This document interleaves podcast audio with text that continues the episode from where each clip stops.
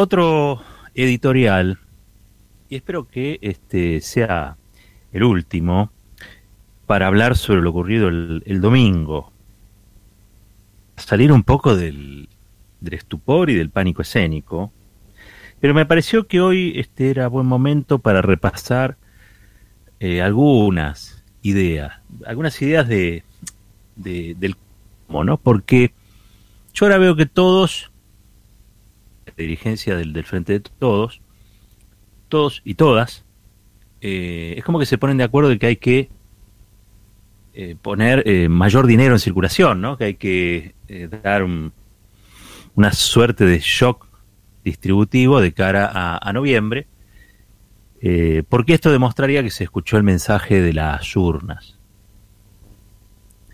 Entiendo que va a haber novedades con el IFE, entiendo que va a haber novedades con las jubilaciones, eh, creo que el jueves se van a estar anunciando, fue anticipo del destape, así que si siguen la, la programación tienen también la precisión. ¿Mm? Eh, pero sí quiero avanzar sobre otra cosa, que no es el qué, o sea, qué es lo que hay que hacer, que donde pareciera que hay un consenso, más allá de las peleas que intenta fogonear la, la comunicación concentrada, más allá de lo que dicen los voceros de Clarín, los voceros de la Nación, los voceros de la Asociación Empresaria Argentina, ¿no? donde dicen que Alberto sería algo así como el conservadurismo frente al jacobinismo y, revolucionario de Cristina, y que Cristina le dice que Alberto no contesta. Bueno, todo eso eh, a mí me parece que es este, el chiquitaje de lo que verdaderamente está ocurriendo. No solamente hay que ponerse de acuerdo en el qué, que parecería ser hoy por hoy el menor de los problemas. Todos están de acuerdo, o parecen estarlo, en que la gente ha sufrido, ha sufrido mucho,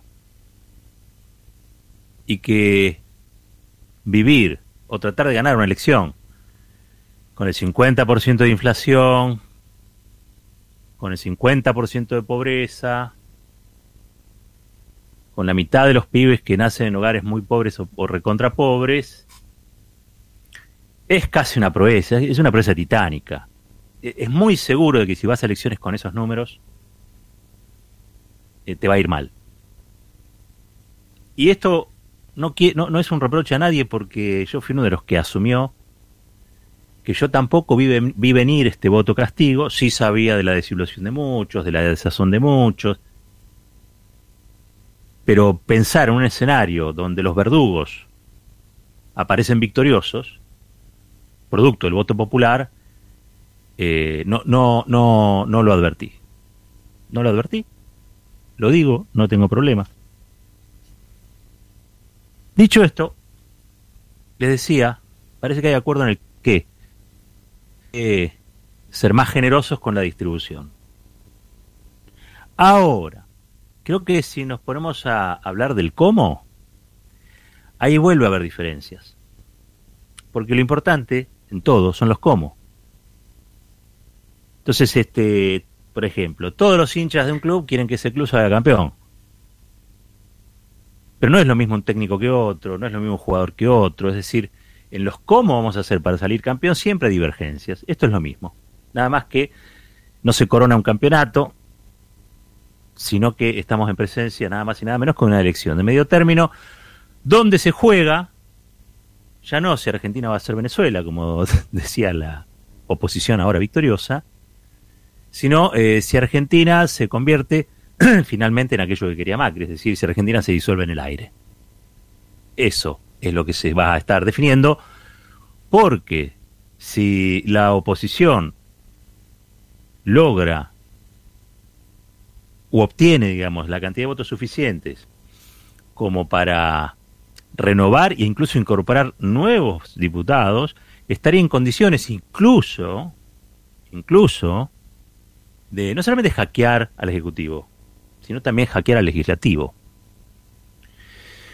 Decir, que podemos ir a dos años donde el gobierno no tenga este, instrumentos, capacidades para hacer lo que pretendía hacer. Primero, Bueno, se sabe, vino la pandemia. Y después quizá venga esto, que sería un cepo a la acción eh, del Ejecutivo, un cepo a la acción del gobierno. Con el concurso del voto popular, lo cual es todo más grave y es casi un escenario de paradojal. paradojal. Por lo, tanto, ahora que ya sabemos en qué o qué cosa hay que hacer, ahora hay que ponerse de acuerdo en los cómo. Yo les voy a leer un texto que dice así, el efecto derrame en economía nunca funcionó. Es tiempo de hacer crecer la economía desde abajo y al medio. La clase media construyó este país. Nos ayudaron a construir la clase media. media. Ya es hora de que las grandes corporaciones y los más ricos del país, que son el 1% de la población, paguen su parte justa de impuestos. ¿Quién dijo esto? A ver, alguno me dice Cristina, el otro me dice Alberto, el otro me dice Miriam Bregman, el otro me dice Andrés Rodríguez de la UPCN. ¿Quién? ¿Quién puede ser el otro? Ah, sí, sí. No, no, no, Daer no. Este, no, ni eso dicen. ni, eso. Eh, no, ninguno de estos. No lo dijo ni Cristina, ni Alberto, ni Daer. Eh, esto lo dijo nada más y nada menos que Joe Biden, el presidente de los Estados Unidos. Cuna del capitalismo tardío, esto llamado eh, consenso de Washington. El presidente de los Estados Unidos dice que la teoría del derrame es un verso. Eh, la plata no cae, y en todo caso la plata sube y que los estímulos siempre tienen que estar puestos en los sectores más empobrecidos de la sociedad y en los sectores medios. ¿sí? El peronismo siempre fue una gran fábrica de clases medias. Casi diría yo que el, el peronismo es una gran eh, productora ¿sí? de este, o, mejor dicho, es, el, peronismo es aquel que pudo materializar eh, lo que es el sueño de los sectores populares, que es eh, que sus hijos vivan mejor que los propios, lo que se llama la promoción social ascendente. Que las generaciones futuras de cada familia vivan mejor que las anteriores. El hijo del zapatero que quiere ser ingeniero nuclear. ¿Sí? Y la familia del zapatero feliz porque ellos están con los zapatos, pero saben que el hijo está yendo a la facultad y un día va a obtener el diploma este, y le va a decir, papá, soy ingeniero nuclear. Nada lo construyó este, la educación pública gratuita y este, los convenios colectivos de trabajo del peronismo. Todo lo demás no es promoción social ascendente, todo lo demás es disolución de esa idea, conspira contra esa idea y por el contrario cristaliza una sociedad de ricos muy ricos y muy pocos y pobres muy pobres y muchos.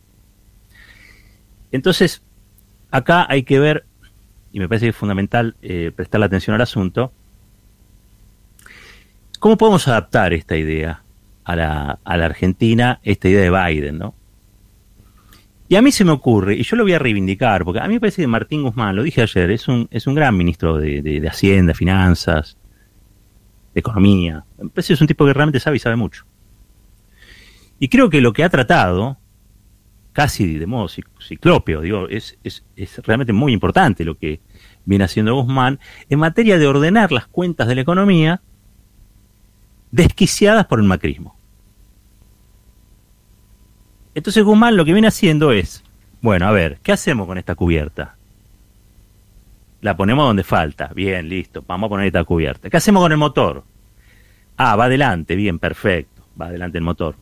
Este, tenemos, ¿anda el levantavidrio eléctrico? No, no anda. Bueno, él está tratando de ordenar algo que estaba totalmente desarmado. Toda la, economía que entregó el macrismo era eso, está armado, que no funcionaba. Recordemos, Macri entrega al país en default, Macri entrega al país con el famoso cepo cambiario, Macri entrega este, el país con índices de pobreza eh, de alrededor del 30%, Macri entrega el país con una inflación del 56%, Macri entrega el país con, este, la verdad, con nada funcionando. Nada. Macri realmente entrega el país también con un industricidio. Es decir, una economía abierta que importaba productos que se podían fabricar acá y que generaban desocupación, toda su política generaba desocupación acá y trabajo en algún lugar de Bangladesh, qué sé yo. Ese era el modelo macrista. Macrista no funcionaba. Era una especie de Frankenstein que para lo único que fue para, como pantalla, para endeudar al país y jugar divisas. ¿Sí? Todo eso lo viene ordenando Guzmán. Guzmán, por ejemplo, que entre otras cosas, reestructuró la deuda con los este, bonistas eh, extranjeros, o sea, toda la deuda por fuera del Fondo Monetario Internacional, la reestructuró, la, canjeó, ¿sí? Hizo una quita importante, consiguió plazos, eh, hizo que la economía fuera viable, porque si había que pagar eso no había plata para nada. Lo que ahorró Guzmán en esa reestructuración es la plata que tuvo el gobierno para enfrentar, por ejemplo, el colapso eh, financiero producto de la crisis sanitaria del COVID. Así que Guzmán es un tipo al que hay que estar muy agradecido. Guzmán ahora está negociando con el Fondo Monetario Internacional porque se ven vencimientos del Fondo Monetario Internacional para el año que viene y para el siguiente que son impagables.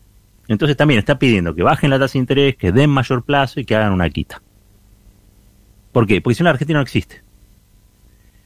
Así que también una tarea eh, legendaria es la que cumple, es la que cumple Guzmán. Ahora, todo ese ordenamiento, que es trabajo de artesano, de orfebre, ustedes lo ven a Guzmán, que habla despacito, trabajo de artesano, de orfebre, em, lleva tiempo y no gana elecciones. Disculpen que sea crudo, pero no gana elecciones. Es, la tarea del mecánico, que nadie sabe muy bien qué es lo que está haciendo y de golpe el auto arranca. Pero en el mientras tanto, mientras el auto no arranca, este, nadie sabe muy bien en la vida ordinaria, en la vida cotidiana, qué es lo que sucede. Además, y Guzmán tiene un problema enorme, porque Guzmán le tocó ser ministro de Economía de un gobierno que no pelea contra Clarín, no pelea contra la comunicación concentrada, no defiende lo que hace Guzmán. ¿Entendés? Entonces, lo que hace Guzmán te lo cuenta Clarín, te lo cuenta La Nación, te lo cuenta Infobae. Te lo cuenta Laje, te lo cuenta Feynman, te lo cuenta Majul. ¿Y qué te dicen? Que no sirve para nada. O que los acreedores siempre tienen razón, o que el FMI tiene razón. Eso es lo que te dicen. Por lo tanto, ahí hay un problema grande, porque yo creo que así como es titánica la tarea que está llevando adelante Guzmán, también es cierto que no derrama. Va a derramar, pero el, el largo plazo no es hoy. Hoy es hoy. Y el largo plazo será el año que viene, el siguiente, el otro, no sé. En la Argentina también, hablar de largo plazo es una temeridad. Temeridad. ¿Cuánto es el largo plazo? No sabemos. Dos años lleva el gobierno, está bien, en medio de una pandemia. Yo de golpe porrazo una elección intermedia en la paso, en la paso, con todo lo provisorio que es una, una paso, una primaria de estas características, ganan los que destruyeron el país. Así que imagínate cómo uno puede estar pensando en el, ni, ni siquiera en el largo, en el mediano plazo. Al dólar te lo hacen subir, te lo hacen bajar. ¿Cómo vas a pensar en el largo plazo en un país donde los, los miren, los precios de los alimentos funcionan como aspiradora de todos los aumentos que consigue el gobierno? El gobierno consigue aumentos, es decir, obliga a los empresarios a sentarse con los sindicatos a pactar paritarias. Hasta ahí estamos de acuerdo, ¿no? ¿Las paritarias son malas o son buenas? Son buenas. Están dos o tres puntos por arriba de la inflación. Perfecto. ¿Cuál es la corporación económica que más plata ganó en este año, este primer semestre del año 2021? Entonces, nada más y nada menos que Arcor, una de las empresas de la Asociación Empresaria Argentina, junto a Clarín, junto a Techín, junto a la Nación. Entonces, toda la plata que consigue el gobierno con su fuerza política, con su potencia política, con su gestión, se la lleva el dueño de Arcor. ¿Cómo? Aumentando los precios de los alimentos, aumentando los precios de las cosas que se venden en el supermercado, artículos de primera necesidad. Todo lo que el, gobierno pone en ayudas, en planes, en la tarjeta alimentar, se lo lleva Arcor. ¿Cómo hace Arcor? ¿Consigue resoluciones? ¿Consigue... No, Arcor directamente aumenta los precios. Entonces el tipo viene contento porque le aumentaron el último tramo de la paritaria, que le era el 22% del 51%. Que, y de golpe y porrazo va al supermercado y el paquete de fideo que compraba, que salía no sé, 80 pesos, ahora sale 140. Entonces, voy a decir, ¿y qué me sirve? Bueno, en tema de alimentos, en el tema de alimentos es un problema enorme. Porque Arcor, ¿sí? Con Pagani a la cabeza, los fundadores, los fundadores, los, que financiaron la Fundación Mediterránea de Caballo, esos son los que manejan el país de la góndola, te destruye el salario. Ya de por sí los salarios son bajos. Y cuando al señor de Arco, al señor Pagani se le ocurre, te los hace más bajos todavía. ¿Cómo? Aumentando los precios de las cosas. Producto de primera necesidad. Y todo eso lo hacen con la anuencia, con el megáfono de este, los grupos concentrados de la, de la comunicación que dicen que eso es la, normalidad. Y que vos, si a las empresas, al campo, no le garantizás es decir, ganancias extraordinarias, entonces no pueden vivir, se mueren de hambre y están, en crisis. No, lo que se mueren de hambre son los otros, son los que votan al frente de todo. Por eso el castigo, ¿no? Por eso lo que pasó, yo no sé, hoy escuchaba al presidente, creo que el presidente está clarísimo en lo que tiene que hacer, el rumbo, por eso decía, yo creo en el qué están todos de acuerdo, pero hablemos del cómo. Ahora el gobierno dice, bueno, vamos a meter plata en, la, en el IFE, vamos a meter plata en jubilación, y obvio, está muy bien, y tendría que haber sido antes, porque saben que yo estoy con Biden en esta. La teoría del derrame no existe. No es que Guzmán termina de arreglar el motor y entonces todo arranca. No, no es así.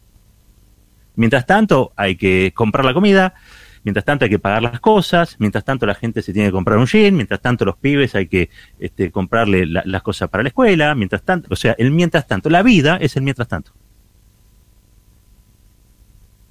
Por eso que esto no se entienda como una crítica a Guzmán, porque yo realmente a mí me parece un tipo eh, a quien yo tendría negociando la deuda eterna infinitamente, porque creo que entiende de qué va y su estrategia me parece que es buena y creo que va a ser un y va a obtener grandes resultados, pero para el día a día de la economía eso no sirve, porque hay una mirada, cuando vos estás negociando con el Fondo Monetario Internacional, que no puede ser Yasir Arafat.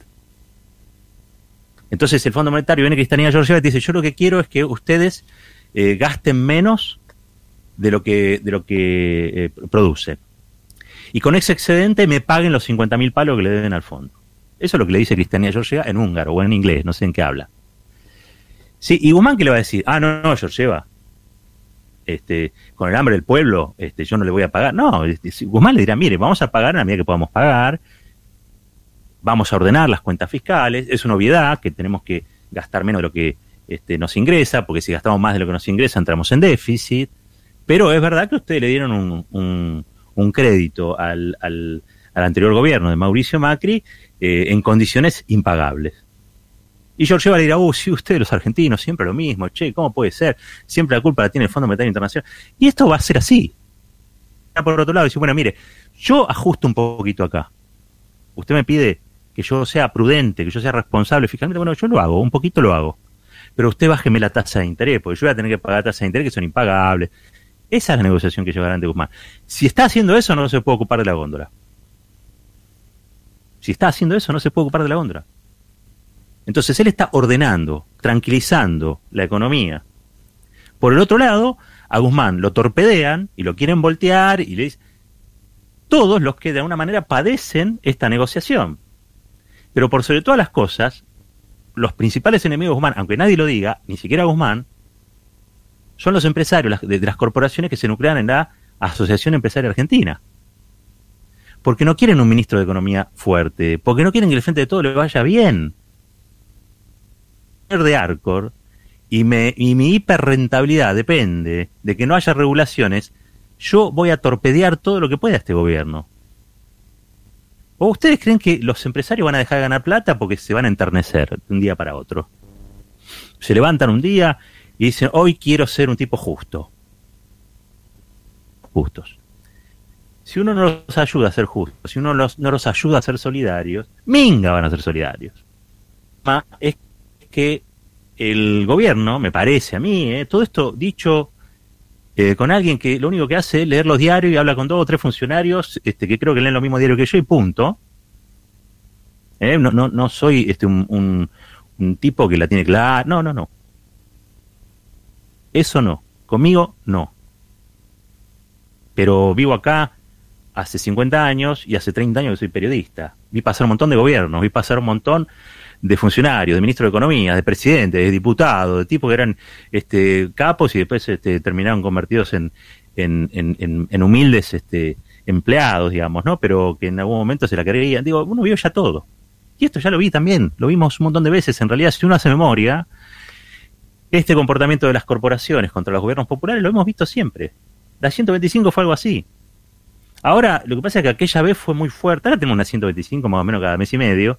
Lo que pasa es que no son los sectores rurales, aunque los sectores rurales están siempre alzados ahora. Viven en eterna 125. Amenazando con paro, protestan por esto, protestan lo otro. Este, del país nadie habla. O sea, del país, de cómo hacen para, para que el país vaya. No, ellos no. Los empresarios no quieren que le pongan la ley de etiquetado. No quieren que haya regulaciones. No quieren que le pongan precios máximos. Firman cosas con el gobierno y pasen lo que se les canta este, y, encima, toda esa realidad, donde el gobierno hace enormes esfuerzos, y me voy a corregir en esto, porque el que hace esfuerzos es el pueblo. ¿Eh? Los verdaderos esfuerzos los hace el pueblo. El que trabaja. El que trabaja, y que tiene que tratar de llevar una vida lo más digna que posible con su esfuerzo. ¿Sí? Los funcionarios nadie los metió a eso, nadie los obligó a ser funcionarios. ¿Estamos de acuerdo? Digo, porque si no, yo entiendo y, soy, yo voté este gobierno y tengo un montón de gente a la que quiero, admiro y a otros de los que respeto muchísimo de los que están en el gobierno. Este, y yo creo que le vaya bien a este gobierno. Pero no cambiemos las cosas. No cambiemos las cosas, porque algunos se presentan como víctimas. No, no son víctimas. Si están ahí es porque les gusta estar ahí y si están ahí tienen que hacer lo mejor posible para que la gente viva mejor. Punto. Y si, y si lo hacen, la gente los va a adorar, como adoran a Amado Vudú qué sé yo, este, o como adoran a Cristina, o como adoran a, Néstor Kirchner, este, y si no lo hacen mal, nadie se acordará. ¿Qué sé yo? Dualde cada tanto dice cosas y la gente no es que dice, uh, qué bueno que cuando estaba Dualde, un tipo, no, no dice nada. Chiche Dualde dice, no pasa nada. Porque los que realmente no llegaron a entender la necesidad popular, no llegan, los, los que no tocaron el alma del pueblo, no, no, son intrascendentes después pasan a ser intrascendentes en la, en la política. Es, este el randazo que está ahí puesto para siempre sacar dos o tres puntos que le saca el peronismo, pero no, no, no, no tienen peso específico, ¿no? Vida de la gente. Bueno, para ir cerrando, para ir cerrando, porque me estaba yendo por las ramas con el tema de la teoría del derrame. Las políticas fiscales, o sea, todo lo que está haciendo Guzmán está muy bien, muy bien, perfecto, ¿estamos de acuerdo? Ahora, él tiene que tensionar con otro que no sea el que está negociando con Georgieva. Y ese tiene que ser o el presidente o quien el presidente decida. Porque está bien que Guzmán vaya y presente números prolijos. Sería una locura que vos estés negociando a ese nivel y seas un irresponsable. Por eso no puedes mandar a este, alguien que del Fondo Monetario Internacional. Pero el que manda a Guzmán tiene que decidir que haya otro que compense, porque las políticas restrictivas, excesivamente fiscalistas, que están muy atentas al gasto, que están permanentemente mirando la planilla Excel, que hay que tener, conspira contra otra cosa. ¿Saben qué? Contra el crecimiento real de la economía, porque la economía tiene una base material, que es real. Entonces yo me tengo que estar fijando, alguien se tiene que estar fijando en el día a día, cómo hacemos para que las corporaciones no se aspiren salariales logrados en base a las paritarias que el gobierno empuja. Porque si no es un chiste esto. La Argentina estamos haciendo un esfuerzo gigante para pagar la deuda de Macri, porque esta la verdad, yo digo, es la deuda de Argentina, sí, claro, pero en realidad estamos haciendo un esfuerzo gigante para pagar la deuda de Macri. Gente Guzmán, que es, insisto, titánico lo que está lo que está haciendo. Y por el otro lado, hay otro funcionario que alienta la paritaria, qué sé yo, pero después viene Arcor y te chupa la plata está más pobre o más empobrecida, más miserable, ¿sí? Y vota contra el gobierno. Es de loco lo que, lo que ocurre.